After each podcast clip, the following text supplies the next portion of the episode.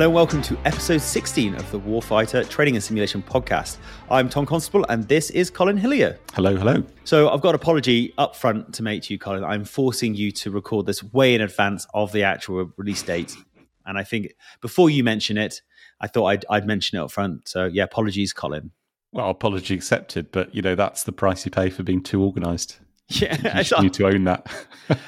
you say organised. This is pure desperation. Moving house and then followed by third child in, close succession. I don't know what state I'm going to be in, so I don't. I didn't want to risk it. yeah. So in the la- in the podcast land, the time is different, isn't it? And, it doesn't yeah. quite sync with the real world. But we, you have a good excuse, so I'll, we'll let you off. I try. So, what are we looking forward to uh, today? This one's been planned for a while. And it's really a deep dive into some of the projects that Improbable have been working on. So we have Jason Kennedy, who's their VP of Engineering for Improbable Defense. Jason's got a great background. He's worked for some really credible organizations, both on this side of the pond and, and in the US. I knew him before I've sort of had a few discussions with him. He knows his stuff. And that's what's nice. It's a bit of time to sort of go into some of those details and some of the vision they've got in how they see bringing together sort of disparate pieces of simulation, which let's be honest, it's not easy. I mean, mm-hmm. if it was easy, it would have been done by now. So, and I think Jason has a really interesting perspective on how they're going to solve that problem. Uh, they're looking at things differently. It's not just, oh, well, you know, we'll just magically connect stuff. So, uh, a really useful chat, I thought. Yeah, absolutely. And I, what I really liked about this chat was that how open and kind of honest Jason was with his views, the good things and the bad things. And I think that was uh, really came through, and I appreciated that. So thank you, Jason. Thank you for your time. And should we go into the interview? Yes. Okay, I'm very pleased to introduce Jason Kennedy from Improbable. Jason, how are you? I'm doing good. This is kind of the counter to the Joe interview. So, with Joe, we were talking very much about high level concepts and we thought it'd be quite fun to dig into some of the details. So as an engineer, this is quite interesting to me, but I think it has wider appeal for those that might just want to understand some of the concepts and the different approach the team are taking to solving the distributed simulation problem. The title of this is going, or the subject's going to be about something we've or you've titled horizontal scaling of synthetic training environments. And I think before we get into it, probably first of all, please give us a bit of your background, where you come from, and then give us a bit of an idea of what this is all about. Sure. So just a background of myself. I'm the VP of engineering here at Improbable today. I started my career actually in avionics, so engine control systems. First half of my career did uh, programs as old as the C-130, then worked on the F-35, Orion Space Shuttle, and a whole slew of others. Then moved into synthetic environments, call them what you will, eh, about you know, 10 years ago, really focused on collective training out of the US. And then when I joined Improbable, I continued that journey from synthetic environments, simulations into the UK, MOD, as well as NATO. And it's not just training, actually. Uh, we are now looking at synthetic environments or simulations across training, but across decision support, wargaming, and, and a whole bunch of other kind of things, policy analysis. So when we talk about horizontally scaling synthetics, yes, absolutely, it still has a foundation in training, but now it's also moving into all these other spaces, right? In terms of the type of problems we're going to solve, I mean, obviously we're pretty familiar with the defense piece, but from your point of view, you're looking much broader, aren't you? Yeah. So when you think about the kind of problems we're trying to solve and, you know, good, better, and different, I think COVID helped really crystallize the idea where simulation can help is when the COVID crisis came along, we had to figure out how this new virus was going to spread. And a lot of people reached into their back pocket for simulations, synthetic environments to answer that question. However, we didn't really build a community of disciplines and tools and technologies to accelerate that. So then you had lots of people doing the best they could through predominantly academic units trying to figure out how we build out these right simulations of the spread of COVID and different policies that we could pull in. And that's what I think we're really looking at is if you look at governments, defense, national security, resilience, you're seeing a more increased demand of I understand what I have through big data and big data analysis and what has happened over the last 10 years with that. Great, I have tons of data. I understand what is. What I need to know is what if. If I changed a policy, if I changed a defense structure, if I know I have you know, election meddling, what could I do to stop that and what would those impacts look like? You're seeing that. So, yeah, it's not just defense anymore. And honestly, as we all know, defense has changed. It's not just kinetic activity. And because of the move into gray zone, into these sub-threshold activities, market money manipulation, resource control, all these worlds are blending together. And what you're seeing is government, defense, national security, resilience, all asking for, I need more what if, I need more simulation. And that was something, you know, echoing back to Joe's discussion was definitely about how simulation is really good for trying lots of different things very rapidly. You know, you press reset, you restart, let's try it with a different plan. Yeah, it's very interesting what can be achieved and how that complexity is growing. But in terms of that complexity, bear in mind what tools we have today, what are the sort of things you're developing and what do you think is needed to get that complexity?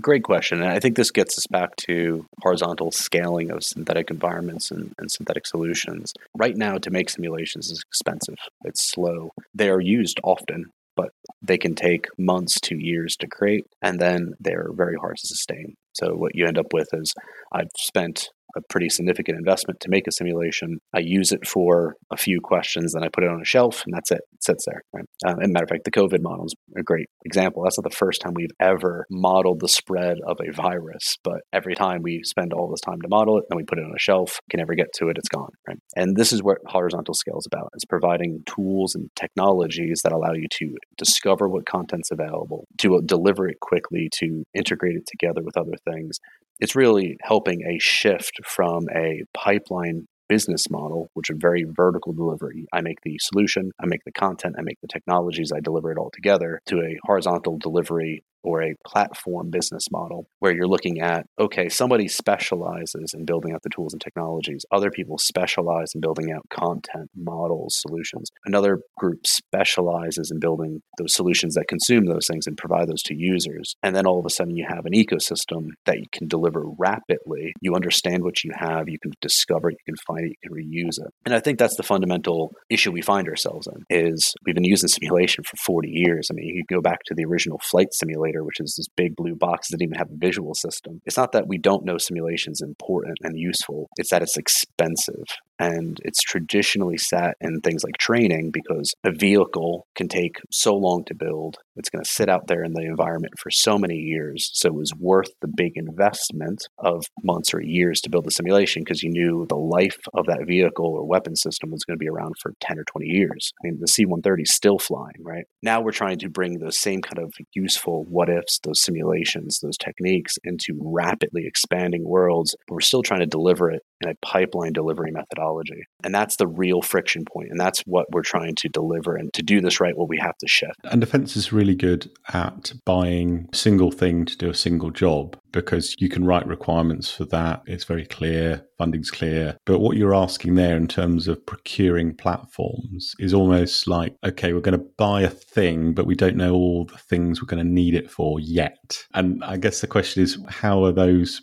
procurement or processes changing that allow this thing to be bought in the first place? Yeah, it's, it's really interesting because I think this is at the root of the problem. Is if we want to buy an aircraft carrier, we have the processes and mechanisms to do that. We know how to do that, and defense has been doing this honestly very successful for a very long time. You know, I think sometimes the procurement arm of defense gets a lot of negative press, but actually, if you want to build incredibly complex manufactured good, they're probably the best in the world at doing that. It's when you move into the software side that they, I think, we really struggle. And we've tried doing things like the TREX program in the US with OTAs, other transaction authorities. Um, now you see we're replicating that in the UK with the Defense and Security Accelerator, DASA. But I think it's kind of missing the point. What they're trying to do is, oh, the problem is we have to procure faster, but actually what you need to procure is different. What you need to procure is the enablers, and then you need to contract on top of the enablers. So the way defense is currently looked at doing it is well, just shorten the procurement cycle or allow for more people to enter the procurement cycle, shorten the proposal process. And although that, that's an improvement over what could be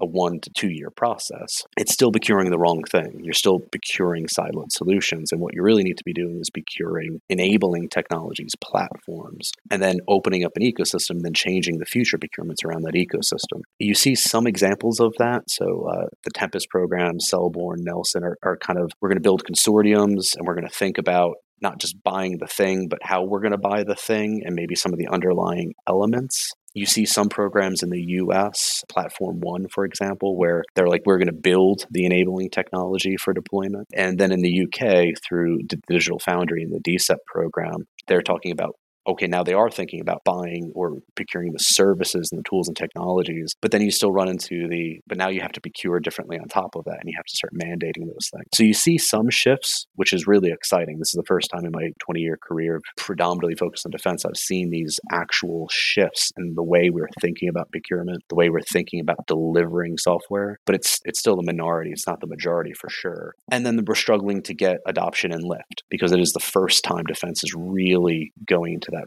Within that, I guess there's an area where standards are important and we have existing bits of software. So we don't want to throw away what we already have. How do we reuse those? Yeah, I fully agree with you, right? And I think this is this is some of the challenge is we have lots of standards DIS CIGI we have groups that are in charge of standards uh, SISO dmask and others. Dmask is now dmso we have actually really good technologies uh, OneSAF vr forces vbs4 are some really good technologies that have shown good value. The trick is, is how do you shift the delivery methodology and how do you move toward a different business model without throwing out the baby with the bathwater right? And i think this is part of the challenge is even sometimes we've had frictions I've, I've done some presentations or discussions with SISO, and it almost feels like no, to move to a platform business model or horizontal delivery means you have to not have federated models or standards anymore. And it's like, no, we're not saying either or. We're saying that standards, open architectures, the existing softwares that we have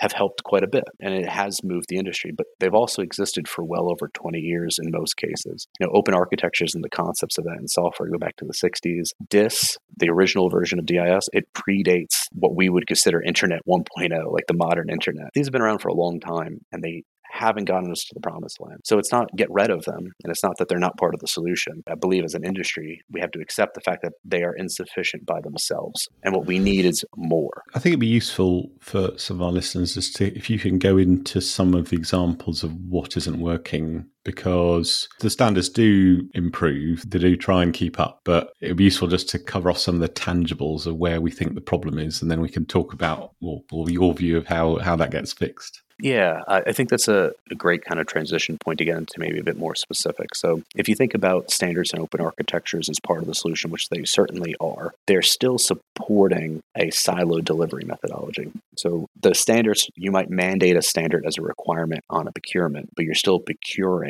a solution top to bottom. So, if I'm going to go out and buy a new what we kind of generically call within Improbable operation decision support tool, but you might call it a C4, C5 ISR tool, JADC tool. Pick whatever your great name of the moment is for these kind of operational decision support tools. When you buy it, you're still buying the solution. You're buying all of the underpinning technologies. You're buying the service. You're buying all the modeling and content as one big procurement. So although you might put in a requirement of using a standard to support, you know, quote unquote interoperability, you still procured everything wholesale. So now if somebody else from a different agency was to procure something, they're rebuying all of that. And at the base of your simulations, at the base of your support tools, there's so much technology and so much tooling that all of these solutions are using, but you're buying them over and over and over again. Now the standard might help those things communicate better but the standard hasn't gotten rid of the fact that in every one of those procurements, you're rebuying technologies, you're repaying for integration of engineering of those technologies, and then you're paying for some common services, your security, your deployment, your DevOps, all of that stuff that could be common, you're repaying for. And I think that's the ultimate problem is standards do help interoperability, full stop. Right? We know that. We've been doing it for a long time. However, what they haven't gotten rid of is all the duplicative spend across the piece. What they haven't done is allow an estate across an entire defense organization to recognize what content's available, the discoverability of content. Now,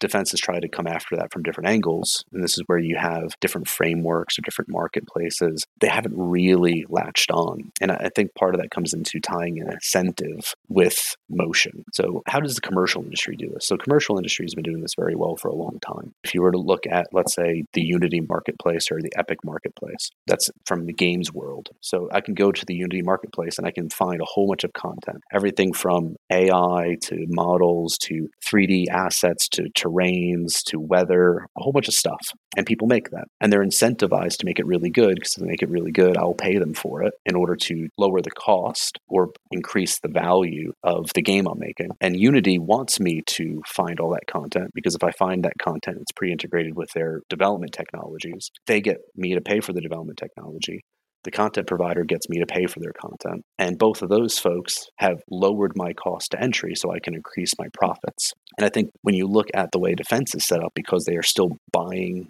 through silos, they're not really incentivizing the right behaviors. If you want more commonality of use, if you want more collaborative behavior, you have to incentivize that if I do collaborate, I make more profit. That's my job. My job for a business, and I think sometimes we hide away from this, is I am a business. I believe in supporting defense. I've made a career of it. I'm going to retire out of defense and supporting defense.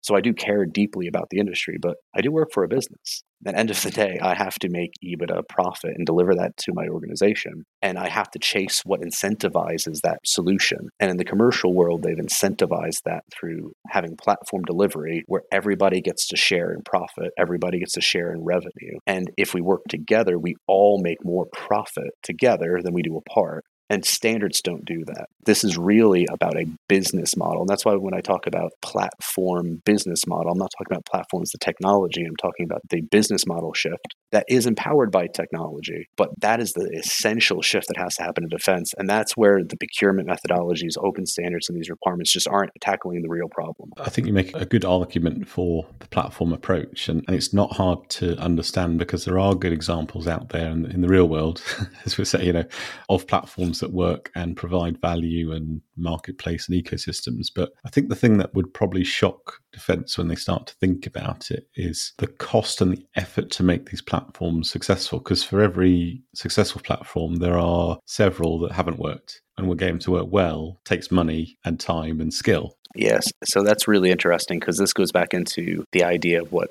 let's say fair procurement or fair bid practices or the procurement agency as a wholesale is. And Improbable has experienced some of this ourselves. So we've been on a multi-year journey now with the UK in supporting a synthetic environment platform. And we've spent a considerable amount of funds to get ourselves into a position where our synthetic environment platform, Skyral, can deliver tools and technologies across a very wide range of use cases and deliver these kind of complex synthetics at a significant reduced cost. However, that cost a lot of investment to put in place. Now, if we want to go then pivot and go try to use that, eventually we'll come up against a contracting organization that then wants to control our profit. And they will come in and say, well, if we single source this to you, you can only make 8 to 12% profit. It's like, yes, I appreciate that. However, we have spent tens of millions in R&D cost over here, and some of that's allowable, some of it's not allowable. Then we start arguing about IP. And again, it kind of goes back into that incentive model. If me as a company have taken a risk of pre-investing a lot of money. And you hear this a lot. You hear this a lot in the US as well, where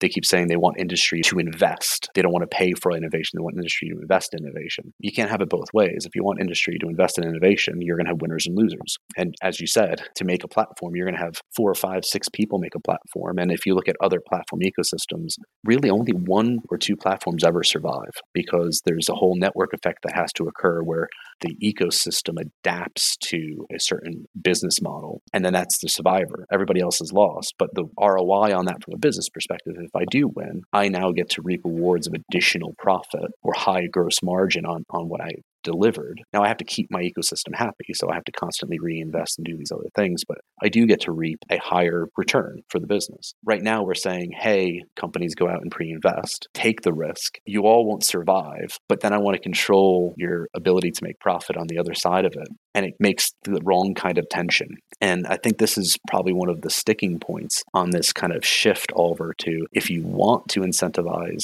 pre-investment, then you have to allow for some level level of exploitation of additional profit on the other side. Not exploitation in a bad way, but in a way of I have to I have to make the books balance. If I'm going to have five big bets out there, the one or two that make it through, I have to be able to then recover the R&D of the failing programs as well as put positive contributive margin back into the business. I'm recalling that Joe made a pretty convincing case that that investment needed to be from private money because the private industry is going to have the good ideas and be able to make something work. And as you say, the, then the challenge is how do you get your return on investment? Which I agree. I could think of a few examples where you then provide a conundrum for the procurement organization. So, well, this isn't fair anymore because you have an advantage. Like, yeah, no, we invested in that to make give ourselves an advantage. You know, that was the point.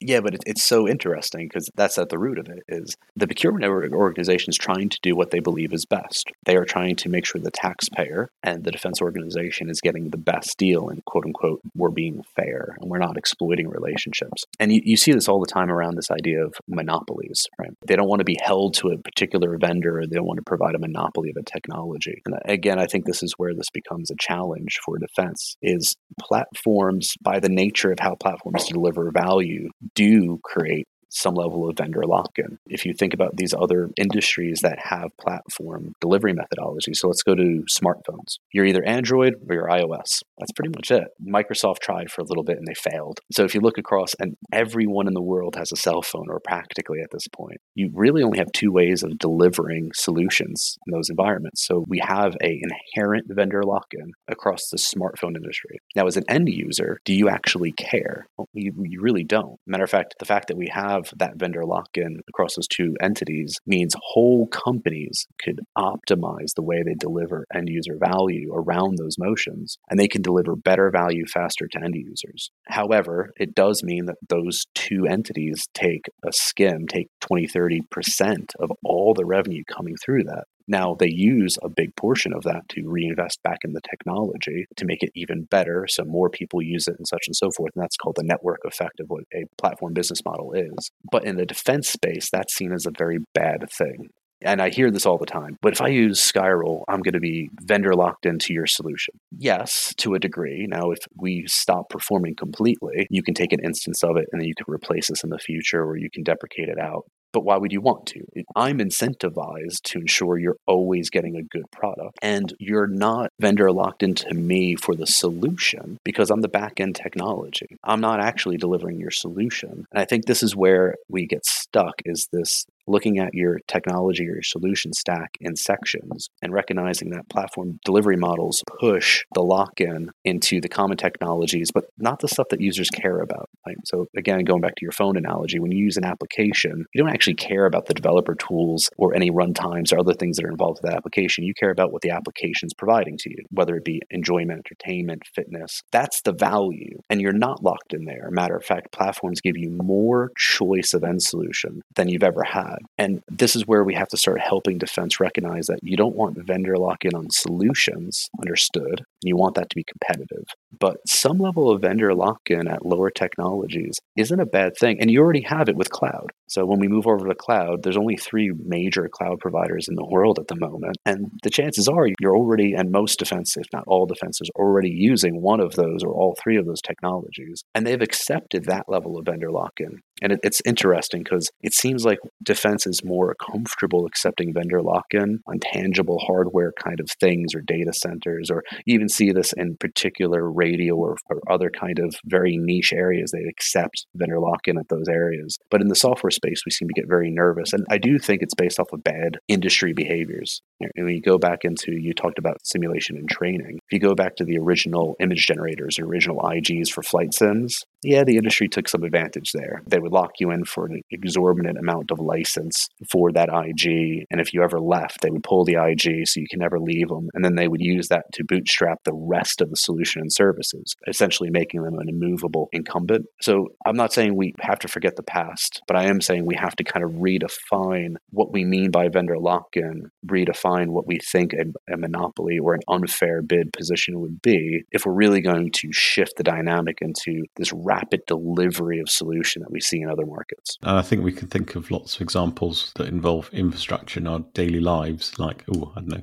the electrical grid, railways, where you have an infrastructure monopoly effectively. Do you choose to effectively nationalize that bit or do you, is it a pseudo monopoly? I think with smartphone platforms, we're probably lucky we have a duopoly, but there can't be three. It doesn't work. Just economically, it doesn't work. We're probably lucky we have two because we could just have one. There's people that will only develop for one of the platforms for whatever their reason is. It could be either or. We could let the um, the excellent get in the way of the good, couldn't we? By saying, well, unless we have a perfect ecosystem where no one has an advantage, we're not doing it. Well, you might have to live with the fact that yeah, you have one or two providers that have that advantage because they've got good technology, but it evens out the rest of the market, and we're just going to have to manage our way through that slightly imperfect world. I think you're spot on one because you are right; it is imperfect, right? The, obviously, the perfect position for defense would be able to rapidly interchange any technology they want at any moment without any vendor lock-in. And I believe this is what we've been trying to get at with open architectures and with standards: is this idea of the whole solution's federated, and this way I can just hot swap everything in and out. We just know that's not how it works, right? Even if you have consistent, you know, APIs or consistent interface points, that's not where the hard work is. Great, you wire up all these different technologies. Now you spend weeks, months, up to years doing all the hard integration work of making all those things actually work the way they're designed now. So, uh, again, I, I think the perfect world is what we keep aiming for, but we're giving up the good world we can have today. And I just don't think the perfect world is achievable. And, and part of it goes back to, and it's funny that you mentioned infrastructure. I really believe some of this goes back to the industry behaviors that I've already mentioned. And there were some very predatory industry behaviors over the years cost plus fixed fee is another one of those contracting mechanisms that really bad industry behaviors made that a very unlikely contract, you know, contracting structure of today. Some of this is we have taken advantage as industry of defense and of governments in the past. But I think some of this goes into what people think monopoly is or vendor lock-in is. I think people go back to like the railroad barons and they're picturing like almost a comic strip of a fat guy with like a monocle just raking in money and shoveling in money because nobody has any choice. Yeah, but I think the big change here and what we have to realize is we're talking about everyone's using the same rail. We're putting the vendor lock-in to the rail, not the train service itself. Now you have choice. You can pick any train train service you want, and they hopefully they provide you a really good train service. We can't have every single person running their own rail across the country. It's just not going to work. It sounds a little ridiculous, but that's what we're doing today. Every single time we buy a new software solution in defense, we're building all of it top to bottom, or procuring for all of it top to bottom. And sometimes it's offset through reuse of some software technologies, such as a CGF, computer generated forces, like a VBS4, which is really helpful. That saves you a lot of money. But then we're paying for all the integration services again and the deployment services. So it's just inevitable that you get back to the place that we're procuring over and over and over and over again for everybody to run rail between two cities. And then we're asking, well, we just need to make this cheaper and we have to make this one single rail. All right, if you want it to be a singular rail, you have to accept one person's going to run that and maintain that. And that's okay because that's not what you really want. What you want is the train service. And then that you can compete coming from the UK and the United States, we've probably picked a bad analogy with trains. yeah, we probably got a lot of people fired so up the on Europeans that one. are better at it than us.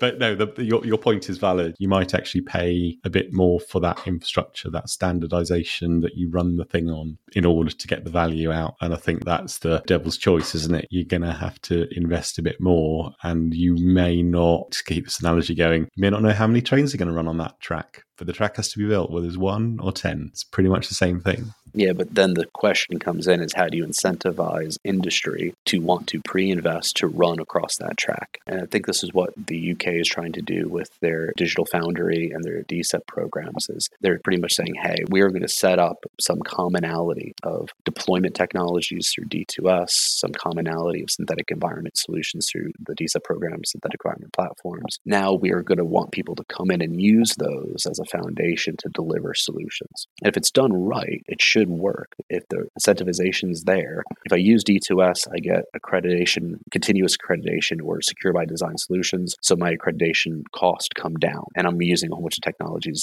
in a proven process. So that saves me money. So when I deliver a solution, I should see an increased profit. And that incentivizes me to use that solution because I have to change as a business. If I use a synthetic environment platform out of the DCEP program, that should save me some money and I should be able to then see that in some kind of increased profit or decreased risk. And I think this is the challenge we run into is that program works when you incentivize people to come. It's the you know carrot and stick analogy. If I give you a carrot and say, hey, if you use these technologies, it's going to reduce your costs, it's going to reduce your risk, and you should recognize that increased profit margins or gross margin, that's a big incentive. I imagine you would see a lot more companies pick it up. And if you look into the commercial world, they do pick it up. In commercial worlds, people have adapted to platform delivery methodologies very quickly. And it's because if they do, and if they make a good product, they will see a return. In defense, it's kind of interesting because we monitor or measure how much you can really make because we're trying to make a a fair environment. It's hard to incentivize some of those behaviors. On the flip side, if we mandate it through a requirement, you must use DIS, you must use HLA, you must use VBS4. Then what you have is this alternative behavior of okay, how, how do I minimally tick the box to say I've met the requirement, but not really buy into what the end solution is going to be because all that extra investment I'm not going to get to see as a return anyway. So, and it's a real challenge because I'm not saying we should be looking to procurement organizations to not monitor or measure those items because that's obviously going to lead us back into the same predatory behaviors that we saw in the past that caused a lot of those policy changes. I know I'm not giving an answer here, but the alignment of incentives to use common platform technologies to deliver different business model, a platform business model, so we can horizontally scale delivery of simulations is the solution to reduce cost and deliver faster. We've seen it in too many markets to believe it's not the case. But that doesn't leave us with a, a pure answer that's technology only. We have to figure out how this other stuff works together. So you were talking about the potential increased profits for these companies that are providing those end solutions. Obviously, the flip side to that is if there's more people who are on the platform, which will drive increased competition, bars to entry will be lower due to this increased interoperability between standards. Is there a risk it becomes a more of a price war for the end solutions because they've got to differentiate themselves somehow? And currently, the way that we procure is very, very much based on do you have a model of a tank, you know, a Challenger 2? Yes, no. Well, actually, you know, not all Challenger 2 tanks are created equal. So, but that's unfortunately the way that the way that we currently procure in the UK. It's it's it's a tick box yes no.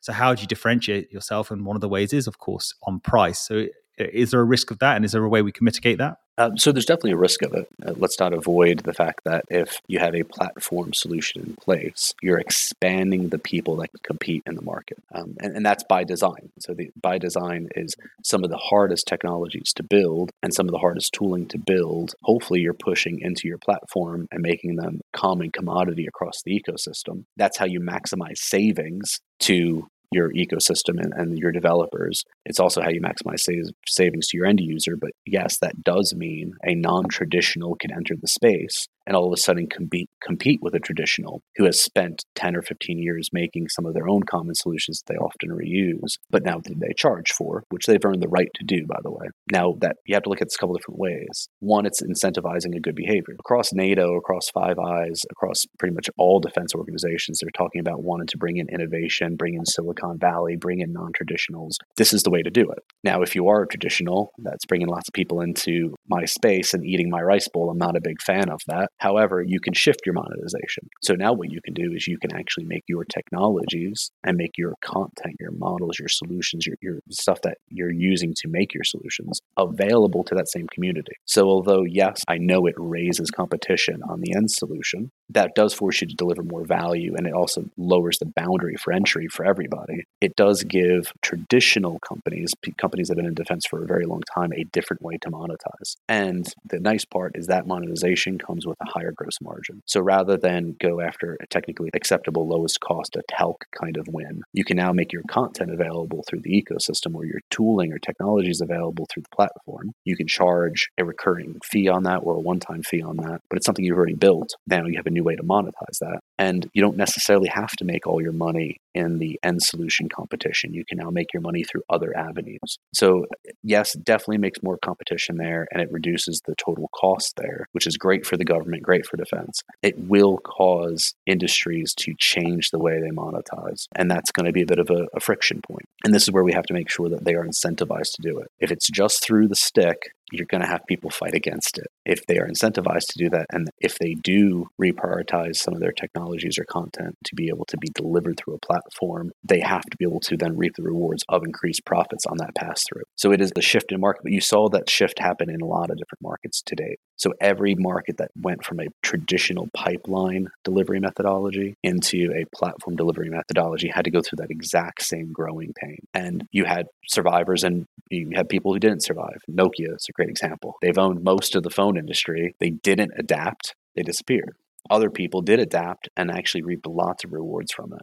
But if we do make this kind of market shift of software delivery and if we're successful with it, you will see companies that adapt and thrive, and you'll probably see companies that don't adapt and, and would struggle with that. Now, the benefit we have in defense is this is a great business model, and using platforms to deliver software solutions is a great concept. It works. We know it works.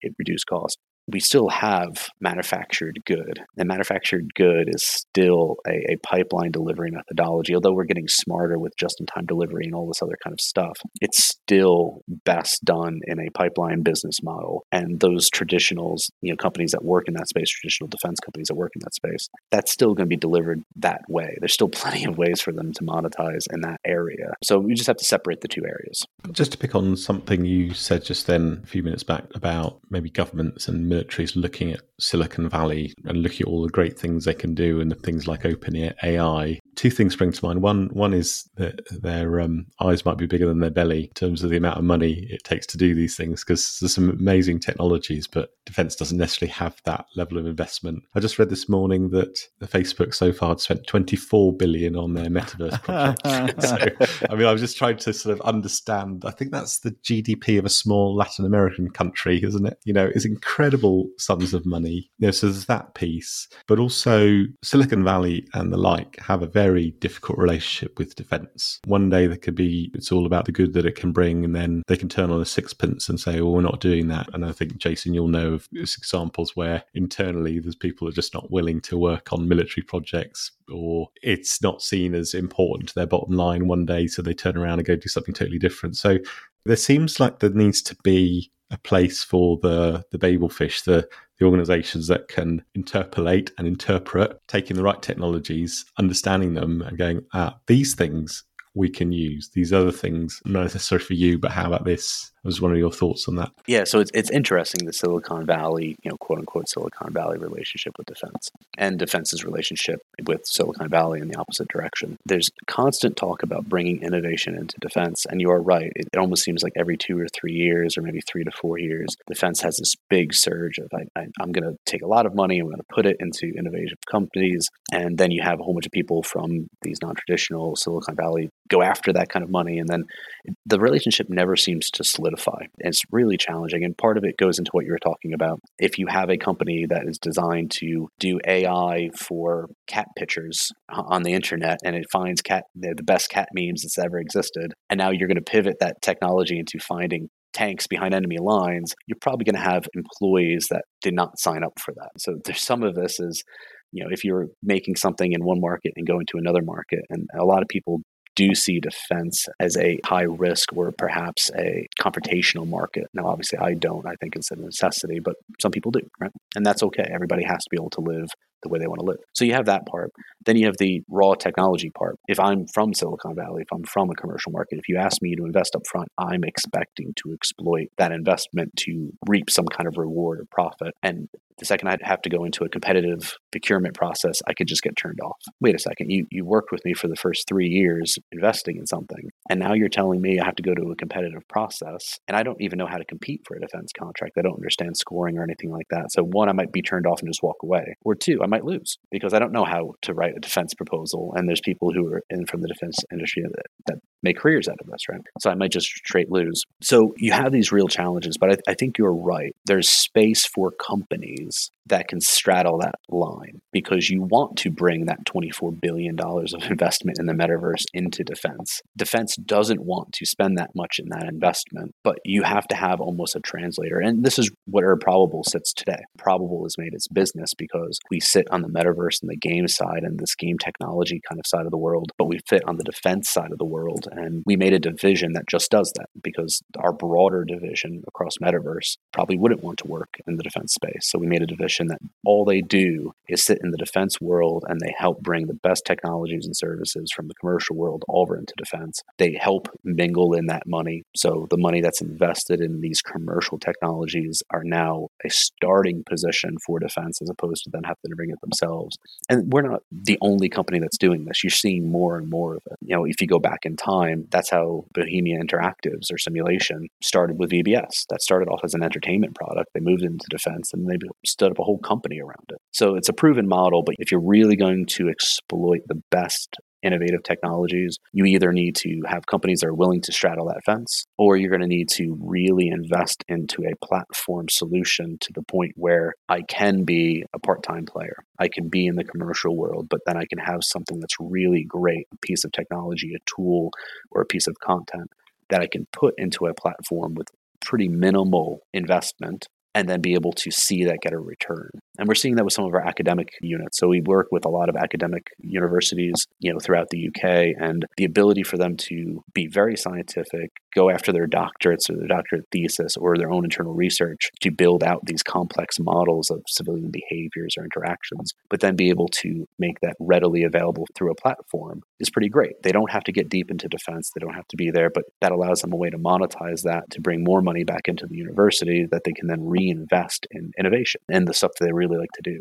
So I think there's a couple different ways to do it, and you see all of those in the market, but we have to be able to support those and continue to do that if you want to keep pulling that outside innovation, that outside investment into defense, which I do think we want as a common motion. I'll leave it there. I think that's a really important point, and I don't want to water it down. So, Jason, thank you. That really puts a lot of context to the previous interview we did with Joe. So, thank you, and a bit of depth to what it means for the technology. So, I really enjoyed that discussion. Yeah, thank you very much. I, I know it's interesting to talk about technologies that are really back of the stack. These enabling technologies are not really the the show stoppers, but it's through those enabling technologies that we can give show stopping solutions. So it was really great to talk about it. And uh, I'm excited where the industry is. I'm excited where the industry is going. And I see the shift happening. I really believe if you know, across industry, government, defense, academia, if we can all lean in together, we can make the shift happen and get to a better spot for tomorrow. I just really enjoy talking to guys from Improbable because they just bring a completely different angle to this and a different conversation topic and a way of seeing the challenges within defense. And I, it is just always nice to hear and be open minded to new ideas to add that to your kind of repertoire of understanding and knowledge. As I say, i have known a few people, very credible people that work in Improbable. And yeah, it's never dull having a deep conversation uh, in terms of how you solve these problems. Brilliant. I think now's the time for our intrepid journalist, Andy Fawkes from Military Simulation Training. Here he is. Hello, great to be back. There's been no shortage of news. Uh, you'll be pleased to hear. So uh, we'll crack on with that, shall we? Mm-hmm. Yeah. Let's go. So in the Canada coming up is ITEC, which is in Rotterdam this year. So looking forward to that. And there's an article in MS&T saying there should be around 2,000 visitors and more than 75 exhibitors. I've certainly looked at the exhibitor list myself and I'll be there myself. I'm looking forward to doing a little talk. It should what, be good. What's your talk? I'm calling it From SimNet to the Metaverse. Why is it taking so long? and it's it's about kind of multi-domain networked training with simulation. They were doing it in 1990 and we're still talking about it all these years later. So come and come and have a listen. awesome. be part of a panel. Yeah. And so. just tell me the date again. 24th to the 26th of April. And I think uh, if anyone else is, I think Colin, you're going to be there as well. I will. Looking forward to that. And it'd be great to get a, a European dimension. It looks busy. I've had a flavour of these uh, news articles and I'm really looking forward to discussing it. So what's the first one, Andy? So I think it's essential reading if you're in military training is please read Dim Jones's article in MS&T and it's called RAF Pilot Pipeline Not Keeping Pace. Dim was an RAF pilot and instructor, and he's he's written for MS&T for quite a while. So he's, I would say, he's, he's certainly an authoritative figure in this discussion. So I've heard talks myself from uh, various people that there, there are problems in the pipeline that basically it's just taking longer to get people through the pipeline.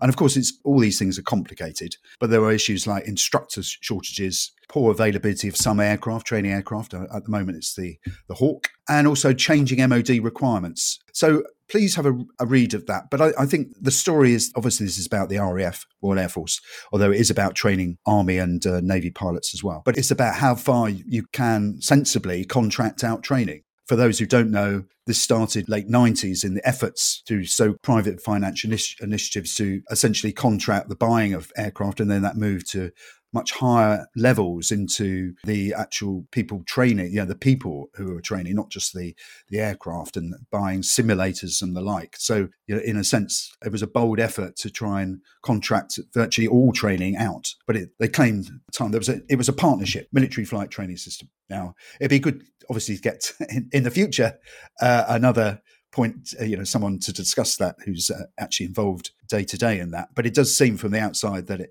it's it's taken an awful long time to get right, and even now there are huge problems. Yeah, 20 years ago, there were a lot of holdovers. It seems to have got worse from what I hear. And I'm conscious I'm not near enough at all to it to comment, but it's one of these issues that doesn't go away. And I think Dim's article was a really good coverage of it where it is now. I mean, these things are complicated, but I think we slightly do a disservice to the military service men and women who are delivering the training to say, oh, we just contractorize it and solve our problems. Because actually, there's a lot of extra hours that goes into making it work. You won't necessarily get that when you contract, or if you do, you pay for it. Here's a stupid question. Surely we've got a, and I probably know the answer to this, but we've got a contract that's written that says they are required to have X number of aircraft available at all times. They are required to output X number of qualified and trained pilots at a number of times. So what's happening? Are we A, did we not contract it well enough? Or B, are we not holding these bigger companies accountable?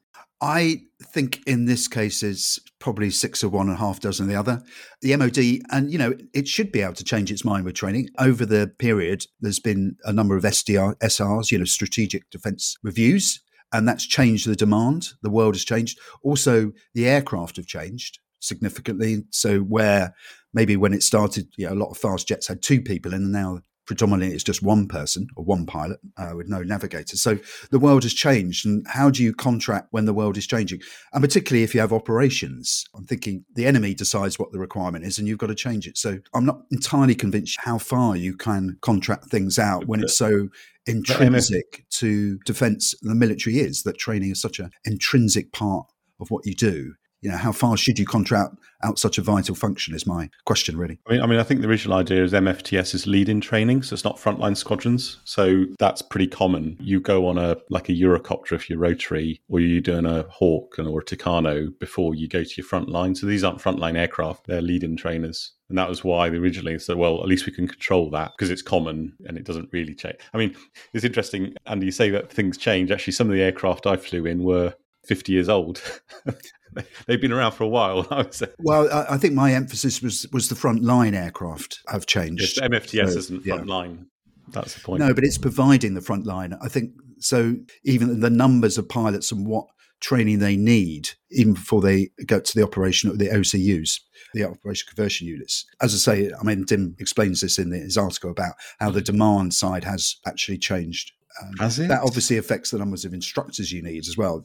You know, the instructors are, are essentially preparing people for different types of aircraft. As soon as right. you get faster and faster, and you know, I mean, that, sorry, we're going off on one, but actually, you know, the interesting thing is the really basic, the the EFTS trainer, the little single prop aircraft, the, the very first aircraft you go into, even that they had problems with. So if you say you take it to the most basic level and say, right, we could do what Oxford Flying School do, does, which is a basic flying training.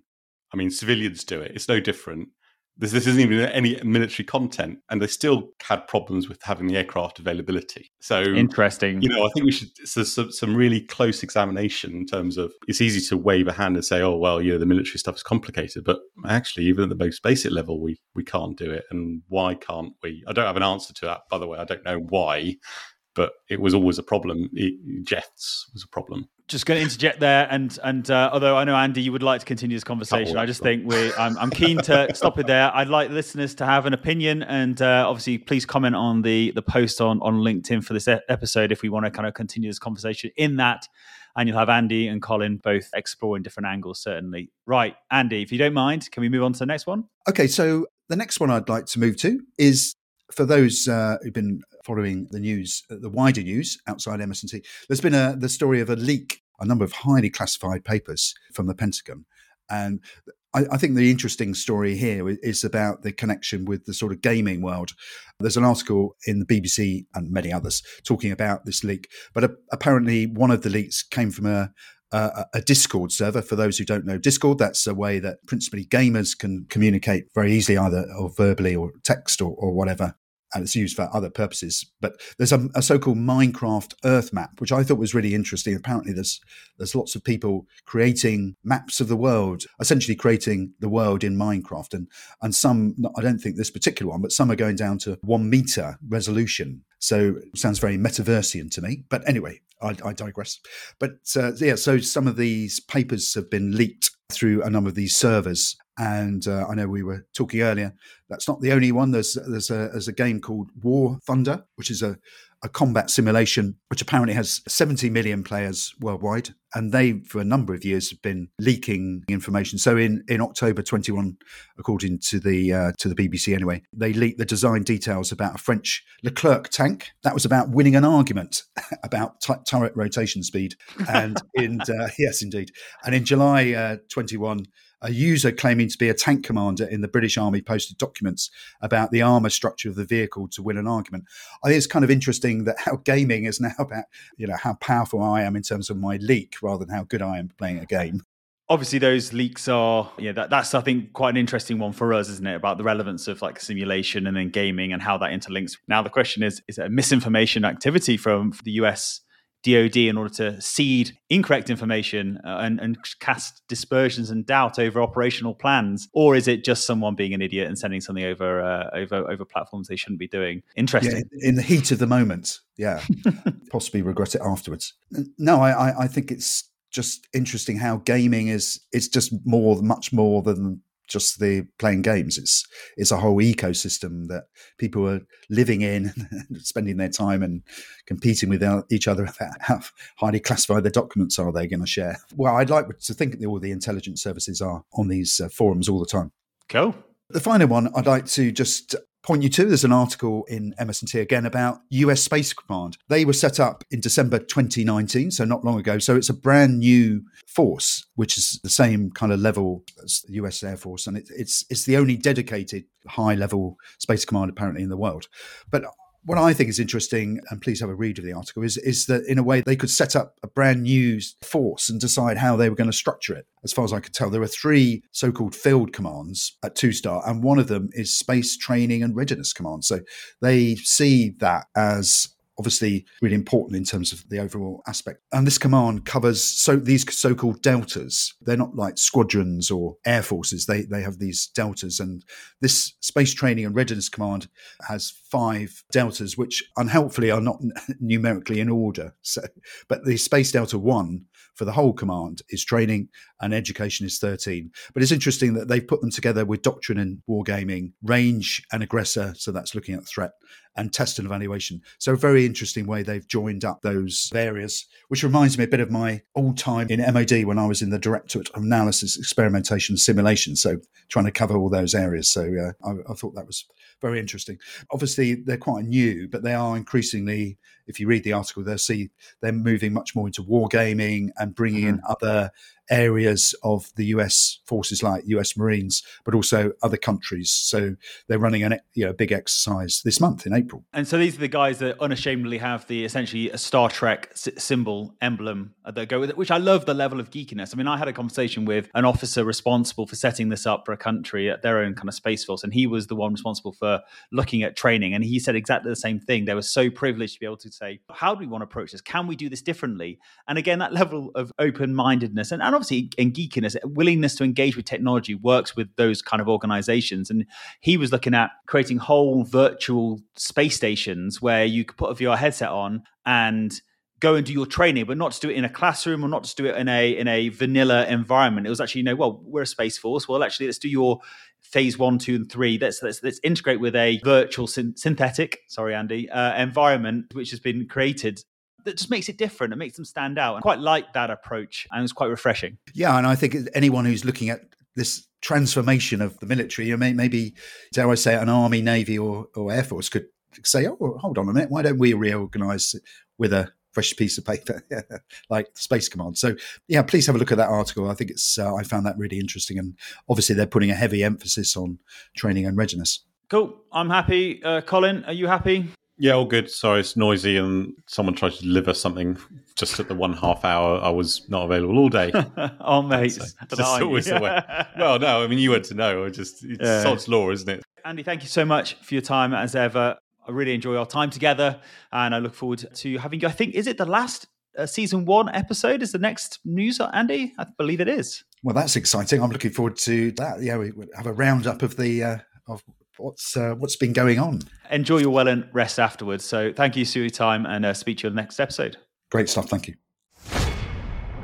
Thank you, Andy. So I'm sure we would have. Met, I would have mentioned this in the news, but if I didn't, then of course I'm actually really sad that I'm not going to get to ITEC. But on the flip side of that, the shining light is that Colin, you're going, aren't you? Yeah, well, you know, some of us have to work. So if you're if you're there in Rotterdam, do come and say hi. Apologies in advance if I'll, I'll, be in some deep conversation, but always nice to hear from people if you're there. Yeah, I mean, mate, you're welcome to look after the newborn, four year old, and two year old, and I'll go to ITEC if if that's what you prefer to do. Yeah, we could do that. Yeah, what you like on HLA. After last episode, mate, all over it. I hope ITEC goes well, and I'll speak to you soon. Yeah, see you next time.